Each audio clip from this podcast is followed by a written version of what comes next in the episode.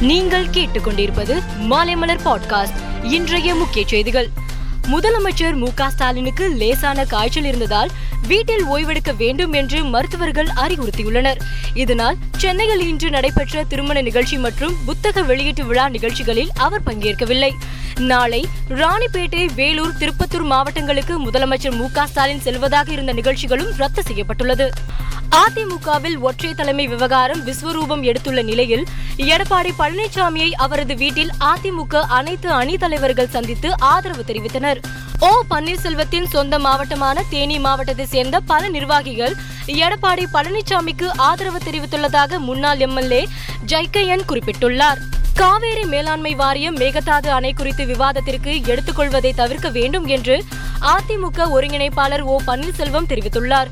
எனவே தமிழக முதலமைச்சர் இதில் உடனடியாக தலையிட்டு காவேரி மேலாண்மை வாரிய கூட்டத்தில் மேகதாது அணை கட்டுதல் குறித்து விவாதிப்பதை தடுத்து நிறுத்த வேண்டும் என்றும் அவர் குறிப்பிட்டுள்ளார். பள்ளிக்கல்வித்துறை அமைச்சர் அன்பில் மகேஷ் பொய்யாமொழி நாளை காலை ஒன்பது முப்பது மணிக்கு பிளஸ் டூ பொதுத் தேர்வு முடிவுகளையும் நண்பகல் பனிரெண்டு மணிக்கு பத்தாம் வகுப்பு தேர்வு முடிவுகளையும் வெளியிடுகிறார். மாணவ மாணவிகளின் மதிப்பெண்களையும் உடனே தெரிந்து கொள்ளலாம் என்றும் தேர்வுத்துறை அறிவித்துள்ளது. எஸ்எம்எஸ் மூலம் தேர்வு முடிவுகளை மாணவ மாணவிகளுக்கு செல்போனுக்கு அனுப்பவும் ஏற்பாடு செய்யப்பட்டுள்ளது. டெல்லி போக்குவரத்து வழித்தட திட்டத்தின் முக்கிய சுரங்கப்பாதை மற்றும் ஐந்து பாதாள சாலைகளை பிரதமர் நரேந்திர மோடி தொடங்கி வைத்தார். நிகழ்ச்சியில் பேசிய அவர் நீதித்துறையின் கதவை தட்டி இத்தகைய திட்டங்களின் செயல்முறையை சீர்குலைக்கும் நபர்களுக்கு நம் நாட்டில் பஞ்சமில்லை என்று தெரிவித்தார். அக்னிபாத் திட்டத்திற்கு எதிர்ப்பு தெரிவித்து தீ வைப்பு உள்ளிட்ட நாச வேலைகளில் ஈடுபடுபவர்களுக்கு ராணுவத்தில் இடமில்லை என்று லெப்டினன்ட் ஜெனரல் அனில் பூரி தெரிவித்துள்ளார்.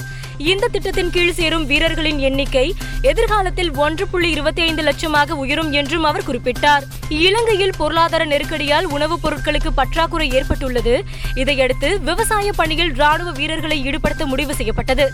முதல் கட்டமாக ஆயிரத்தி ஐநூறு ஏக்கர் அரசு தரிசு நிலங்களில் இலங்கை ராணுவ வீரர்கள் விவசாய பணிகளை மேற்கொண்டுள்ளனர். பின்லாந்தின் ஈட்டி எறிதல் போட்டியில் இந்திய வீரர் நீரஜ் சோப்ரா தங்கம் வென்றார். முதல் முயற்சியில் எண்பத்தி ஆறு புள்ளி அறுபத்தி ஒன்பது மீட்டர் தூரம் அவர் ஈட்டி எறிந்தார். இந்த இலக்கை பின்னர் வந்த பிற போட்டியாளர்களால் முறியடிக்க முடியவில்லை. மேலும் செய்திகளுக்கு மாலை மலர் பாட்காஸ்டை பாருங்கள்.